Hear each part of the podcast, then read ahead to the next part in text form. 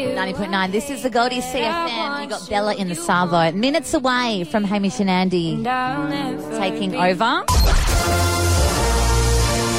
Yeah, a pretty big day in the US. The election's still happening, uh, and we are lucky enough right now to be crossing all the way to Trump Towers uh, to speak to Mr. Trump himself. Good afternoon. Wow, is that Bella Frazer?